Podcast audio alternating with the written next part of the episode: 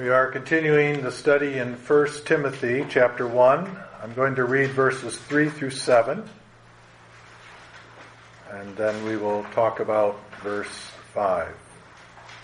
As I urged you upon my departure from Macedonia, says Paul writing to Timothy, remain on at Ephesus so that you may instruct certain men not to teach strange doctrines nor to pay attention to myths and endless genealogies, which give rise to mere speculation rather than furthering the administration of God which is by faith.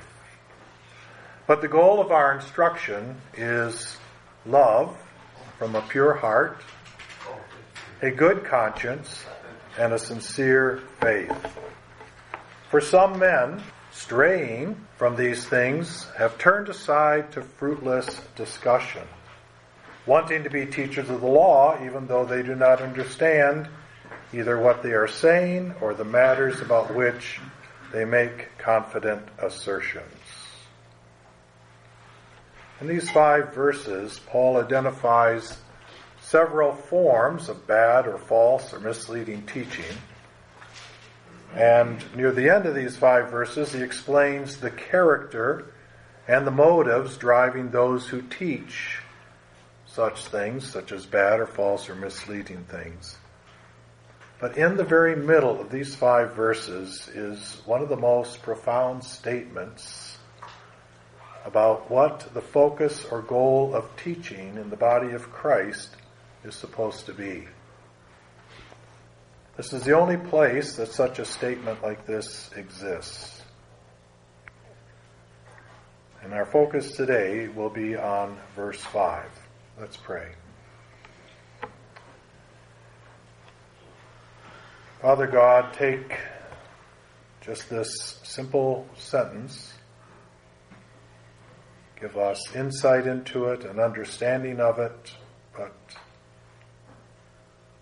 more than that, practical application and a heart and a mind that wants to apply it. I do pray this in Christ's name. Amen. The first part of verse 5 states that love is the goal or the desired outcome of the various forms and formats of Christian teaching. And there are many forms, many formats. And this goal is in contrast to the uh, bad or false or misleading teaching that Paul was urging Timothy to put a stop to in the church there at Ephesus. The second part of verse 5 deals with the kind or quality of heart, conscience, and faith needed to live according to the genuine love that the scriptures teach. And so, this is what we're going to look at today, and we'll start with the first part of verse 5. The goal of our instruction is love. Why is love the goal of Christian teaching? Why is love to be the goal of where church leaders lead the people? Why is love to be the goal of Bible studies and youth group meetings and Sunday school classes? Because living a life ruled by love and treating the people in your life according to love is the most all encompassing, comprehensive way to live a godly life. You can't do any better than that. For example, love love is to make up the whole of our relationship with God. Love the Lord your God with all your heart, soul, mind, and strength. Love is to be the deciding factor in how you treat those around you. Love your neighbor as yourself. These are the two great commandments. There's nothing greater than those two. And love is to rule over our thoughts, words, and deeds so that it becomes natural for us. So that it becomes natural for us. Think about that. Love is to rule over our thoughts, words, and deeds so that it becomes natural for us to want to live according to love. Before we can live according to love, however, we have to know what love is. And we have a culture and a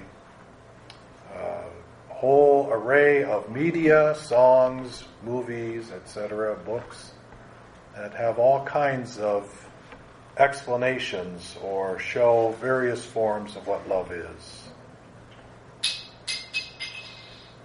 I think that it is important for us to have a succinct definition of love. And the definition that I've settled on, it took me some number of years. I'm not defending this definition. I'm not saying you have to agree with it. I'd like you to, but uh, you may have to figure this out for yourself. But the definition that I've settled on is love seeks the good of everyone who is in any way affected by my choices and behavior. I include the word everyone. Love is seeking the good of everyone because if I seek your good and you're part of a community, and we are in this room all part of a community, if I seek your good, then I need to seek your good in a way that protects the good of the whole community. I need to seek everyone's good. You know, when I pour antifreeze down the uh, drain out in the road. Yes, you know, it goes into the sewer system and something happens to it, but I'm not seeking the good of the community when I do that. There's all kinds of ways in which love calls us to behave that seeks the good of everyone, not just a select few. So love seeks the good of everyone who is in any way affected by my choices and behavior. So you may be wondering why we need a definition of love. After all, love seems to well up within us of its own accord. See, when I fell in love with Barbie, you know, I didn't think it all out. It just kind of was there. So why a definition? It also seems that love comes and go, comes and goes.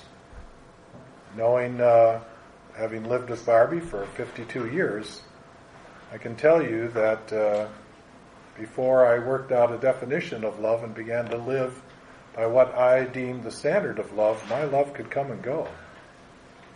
If she was uh, good to me, I was good to her. If she wasn't so good to me, well, I I could be not so good to her. That's hardly loving. I believe that the definition of love helps us because there are times when it is difficult to know what love should do. And there are times when it is difficult to be loving toward certain people or in certain situations. And especially when they haven't treated us the way we want to be treated.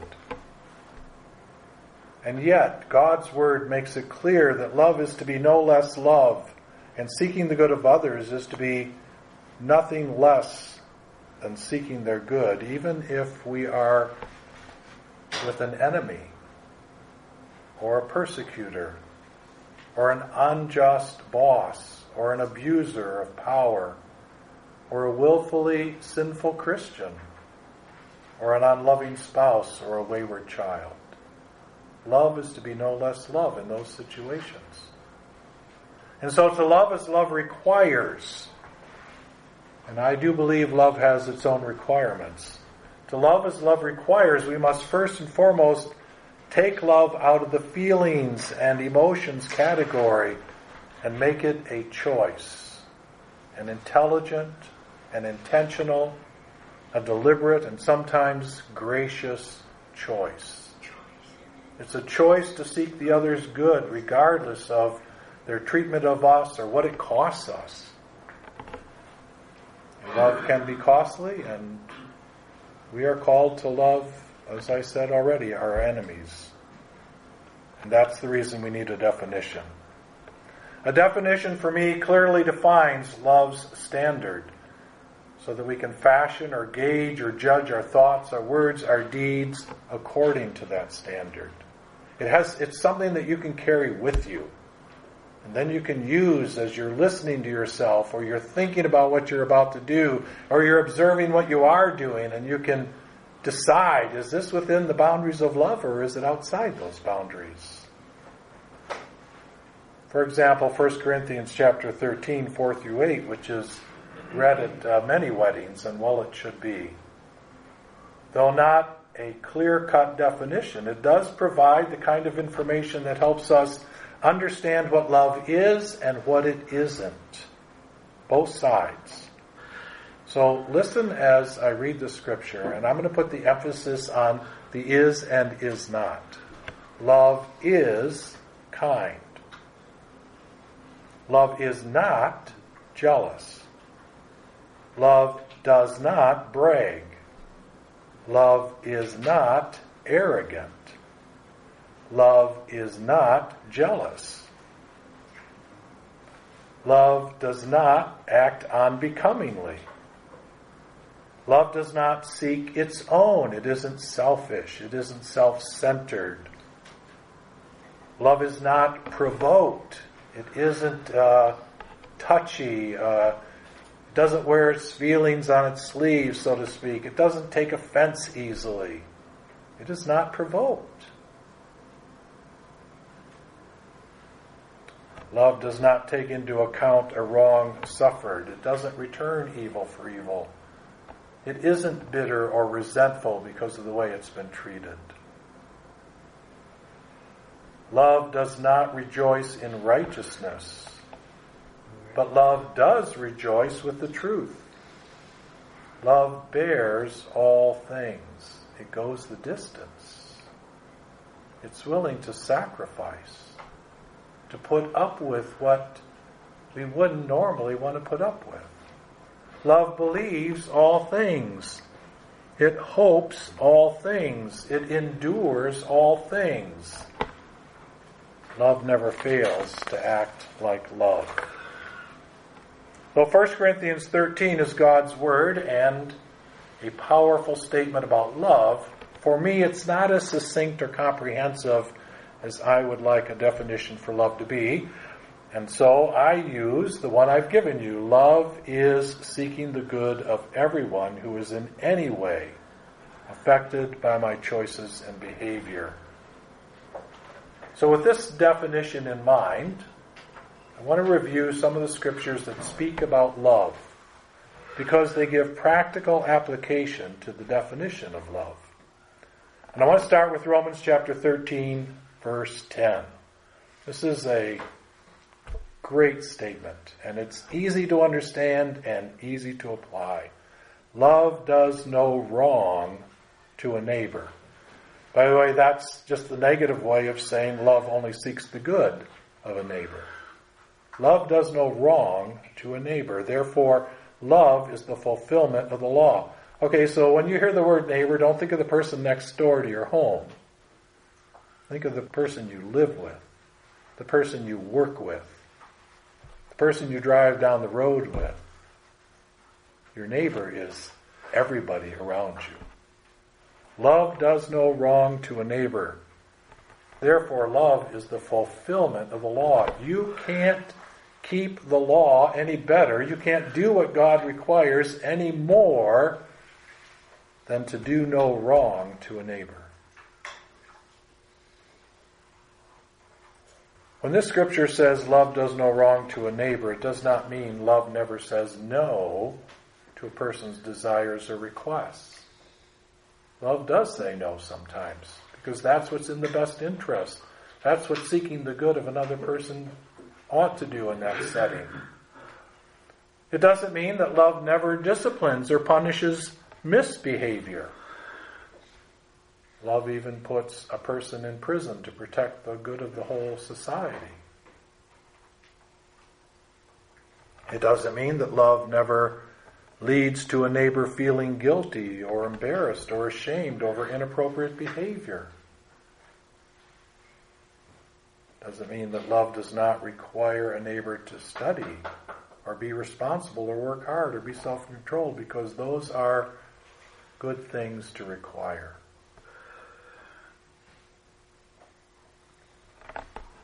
And once again, I want to reinforce the idea that love is not just loving a single individual, it's loving the community. so that we never love a single individual at the expense of the community.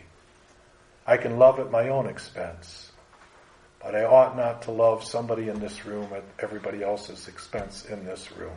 That's not love. Love seeks the good of everyone. Moving on to Romans chapter 12, verse 9, it says, Let love be without hypocrisy. Abhor what is evil, cling to what is good. In other words, love is to be single minded. That is, we are to let love be free of anything that would dilute or alter it or act contrary to it. Love is, by the way, single minded. Love is not hypocritical. We are the ones that bring hypocrisy into it. That's why it starts with let, or the word allow could be put there. Allow love to be without, to be free of hypocrisy. Don't bring that into love. For example, don't let love become a mixture of love and selfishness. Well, that's their old challenge, isn't it? Don't let love be a mixture of love and manipulation. Or don't let love be a mixture of love and ungodly anger. Or love and insensitivity. Or love and unfaithfulness. Or love and unkindness. And do not let love become a mixture of love and resentment or bitterness either. Why would we have resentment and bitterness? Well, we are likely to have that because we've been giving love but not getting love back the way we want it. And then we start feeling ripped off, cheated. And it's easy to let love become a mixture of love and resentment and bitterness. For me, one of the most effective ways to keep love pure, single minded, is to abhor what is evil. The weakness of reading the statement is that we are so adept, so good at abhorring what is evil in other people. But if you want to be single minded in relation to love, you have to abhor what is evil first within yourself. Secondly, in your behavior what's coming out of yourself. And after that, in others. If we would hate what is evil in ourselves, our thoughts that are evil, our intentions that are evil, our inclinations, our desires, our ill, the ill will that wells up within us when somebody mistreats us, if we would abhor those things, we would not let them stay within us. So abhor what is evil. Yeah, you want to keep love pure and single minded, abhor what is evil first and foremost in yourself. And cling to what is good. Notice the two words at the beginning of those statements abhor and cling. They're strong words, they're not weak words. Abhor what is evil. That's a strong word. Cling to what is good. That means hang on for dear life. When everything around you is wanting to rip you away from what is good and get you to do something other, you have to cling. You have to hold on for dear life. And what is good? Good is determined by God's Word. Good is determined by God's will and God's ways. That's why we want to read the Scriptures. That was, that's why we want to ponder what the Word of God says about the ways of God. We, we spent the first 45 minutes today talking about the mercy of God. That's one of His ways. He's like that. And as we understand His ways, we can bring that into our own life. That's what helps us decide what is good.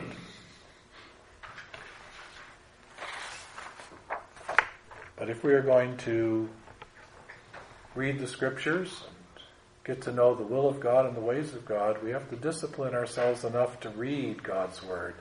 We have to be willing to put in the time to think about God's ways, God's will, and what the Word of God means and how to apply it. Moving on to another scripture, 1 John chapter 4, verses 10 and 11. Here's what the scripture says In this is love, or this is what love is, in other words. In this is love, not that we loved God. Our love for God is our response to the undeserved love, mercy, and grace that God has shown us. It's like, you know, you've been a really bad person, and yet Santa Claus comes at Christmas and gives you your favorite desired gift anyway. It's undeserved. In this is love, not that we love God. Not our response is not the epitome, it's not the standard of love. But rather that He loved us, which is His response to our willful rebellion against Him and sent his Son to be the propitiation for our sins. And the point here is that love's standard is not set by our response to being loved by God, but by God's response to our need. And I'm using the word need there on purpose. Love's standard is determined by God's response to our need. a need brought upon ourselves by rebellion against Him. Verse 11 of 1 John 4 Beloved, if God so loved us, if He so responded to our need in spite of what we deserve, we also ought to love one another in the same way. One of the ways to think about that is if you've accepted God's great love for you, if you have accepted this standard of love in your own life, and you're counting on that for eternal life and for God to hear your prayers in this world and to be your provider and protector in this life, then we ought to love those around us according to the same standard. 1 John 3 16 to 18 says something almost the same way just with a few different words. So listen as I read it. We know love, or we know what love is, by this, that Jesus laid down his life for us. And we ought to lay down our lives for the brethren. When did he lay down his life for us? While we were yet sinners. Christ died for us. You know, it's easy to lay your life down for someone who's laying their life down for you. It's a whole nother thing to lay your life down for somebody who is not laying their life down for you, but in fact is maybe demanding even more of you.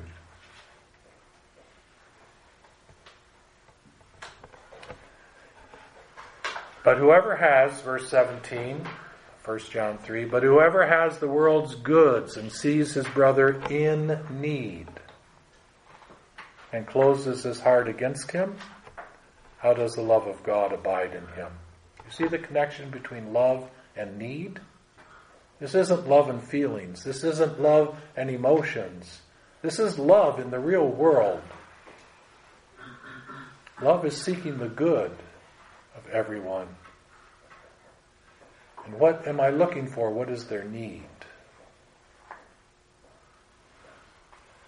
Little children, let us not love with word or with tongue. How easy we say, I love you. But let us love indeed in deed and truth. Let us say it with our actions. The point of this is that we need a clear, practical, and applicable definition of love because it gives us a succinct means to measure our thoughts, our words, our deeds according to the standard of love.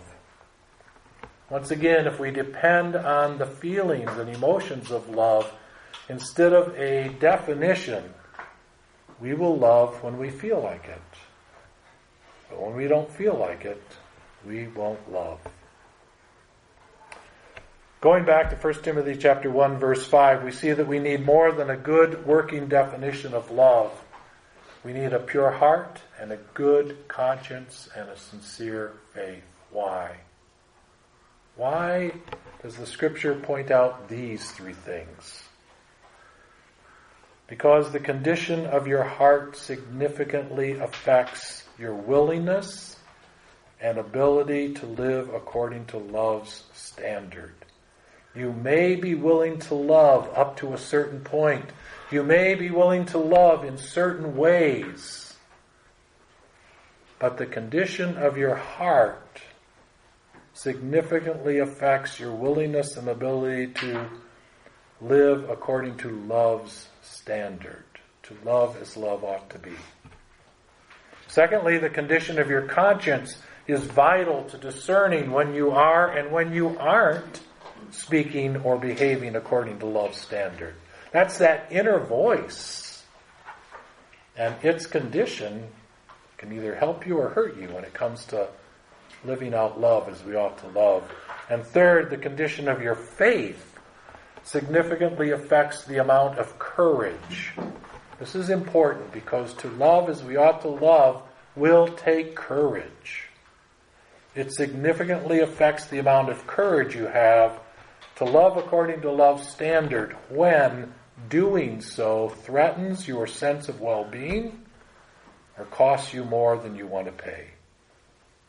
And that's when you need courage. When loving threatens your sense of well being or it costs you more than you want to pay. So let's look at each one of those, starting with the goal of our instruction is love from a pure heart. In Ecclesiastes chapter 9 verse 3, and you may be wondering why in the world I'm starting with this, but bear with me, because this, in my opinion, is reality.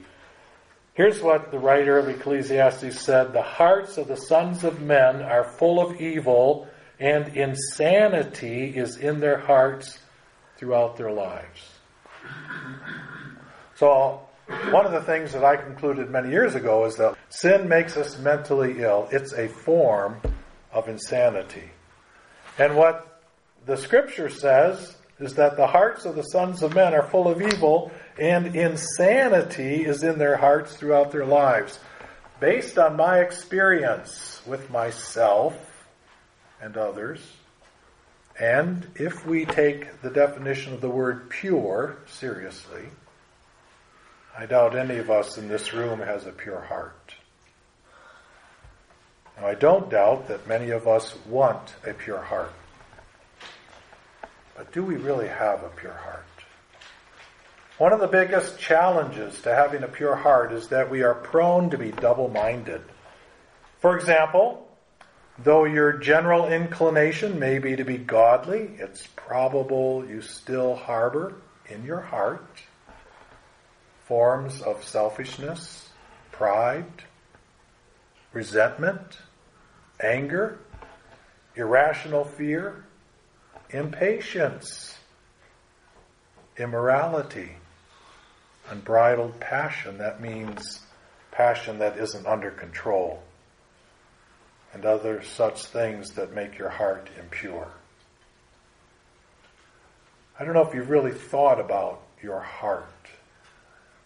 When I first began to take seriously being a godly Christian. It started with looking at my actions. And I had some pretty sinful actions. And the more I began to deal with my actions, the more I began to realize what was in my head, what my thoughts were. And I had some really ungodly thoughts. And that's where uh, Philippians chapter 4, verse 8 comes in. You know, think on these things. Manage your mind. And as I began to manage my mind, as I began to, as I would call it, stand at the door of my mind and at least try to prevent the bad thoughts from coming in, and if they were already in there, throwing them back out, I realized that deep down inside of me, I had evil desires. I wanted bad things. That's what's in your heart. Now, you may not want the bad things I wanted. And that'd be great if you didn't. But my guess is every one of us wrestles with desires that are deep inside of us that take us away from God rather than toward God, that work against love rather than make love something that is what we really want. Yeah, we want to be loved. I understand that too. But do I want to give love? And so, what is in my heart? That's the real challenge. And I don't question that many of us want what Christians ought to want. But it's still likely that we still want some of the things that we ought not to want, and that's double mindedness. That's an impure heart. An example of a double minded heart is trying to love God as you ought while loving money because of what it does for you. And this is the USA. You know, it's very easy to love money here because we have plenty of it. And we have plenty of the things that money can buy. You know, we probably all have a phone in our pocket. It's because we have money. It's not because we need it so much. It is easy to be double minded in our heart.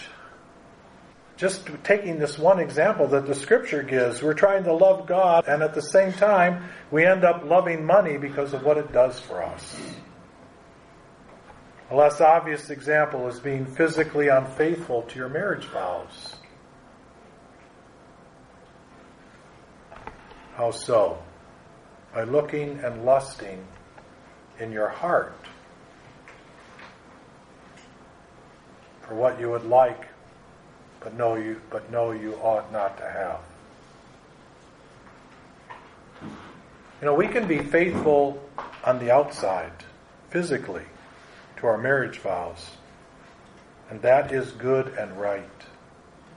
And at the same time, as Jesus said, we can harbor desires for what we ought not to have. And it's not only wrong to do that, it's not only committing adultery already in our heart to do that.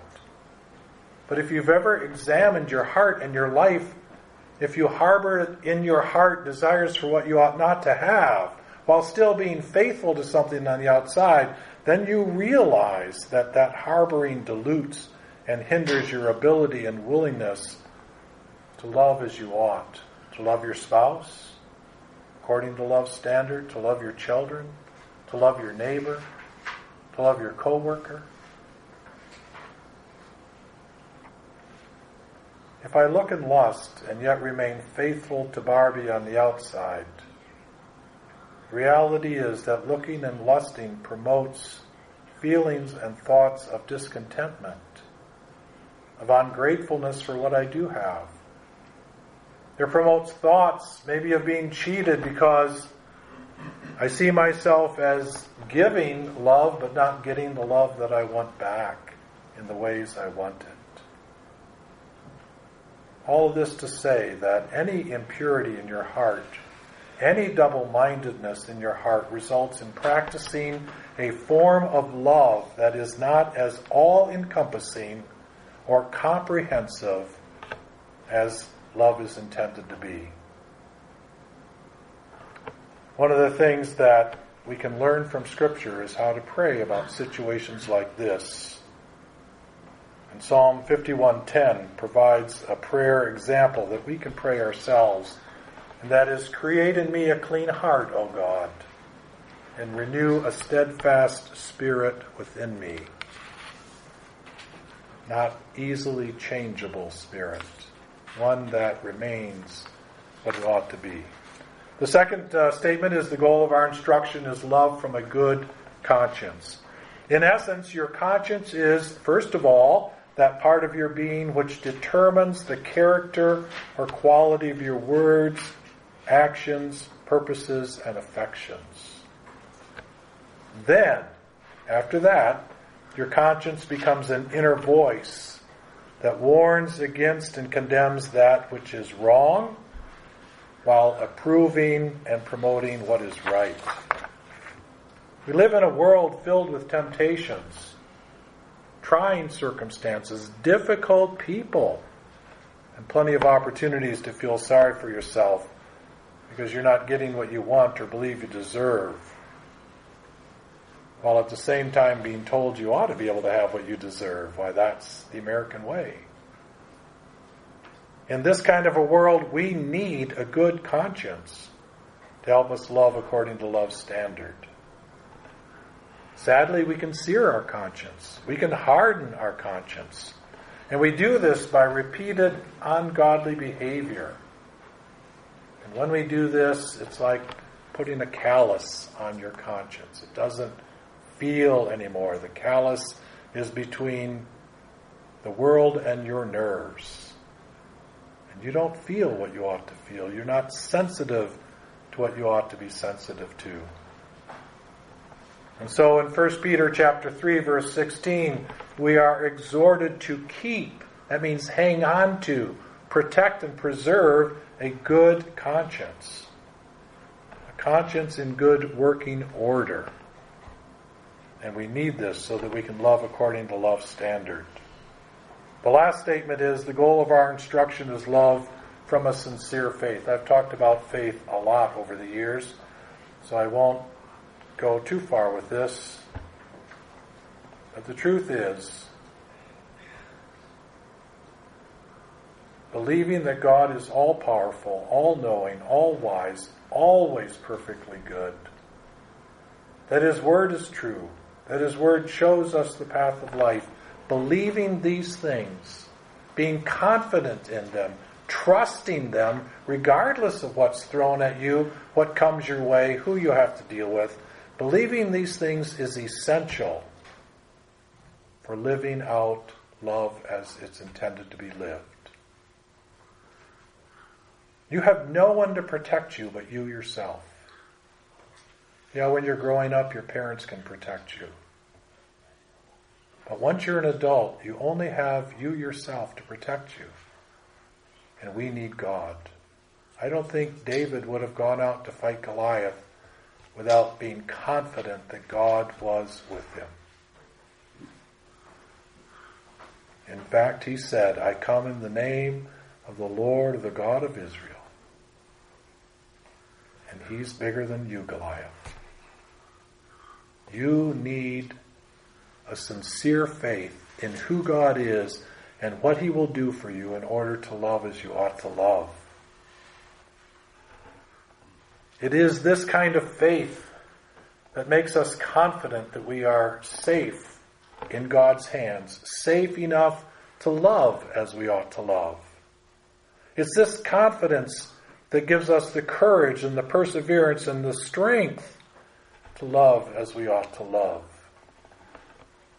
And there will be many situations where love is going to be costly, where you are not going to get back what you gave. You're going to lose one way or the other. You'll pay the price or you're going to give and not receive. You have to have the courage, the perseverance, the strength love in those situations, and that comes from your faith in God, a sincere faith. I am convinced that we will only love according to love standards when we feel it is either safe or cost effective. And you won't get to that place without believing in God. It's always safe when you are in God's hands. And it is always cost effective because what you are receiving in return is not what you get back from the other person, but what you receive from God for having loved as you ought to love. That's what makes love cost effective. Being pleasing to God and receiving His blessing in your life, His protection, His care for having loved the way you ought to love.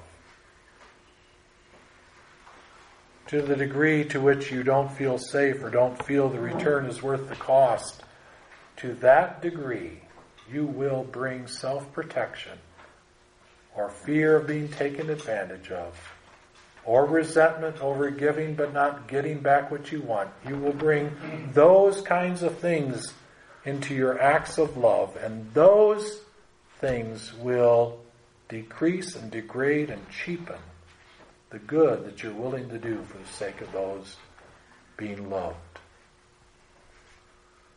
Love has its own standards. God is that standard. And it takes a sincere faith and a good conscience and a pure heart to love as God created us to love, to love as God teaches us to love, and to love as God sets the example for us to love.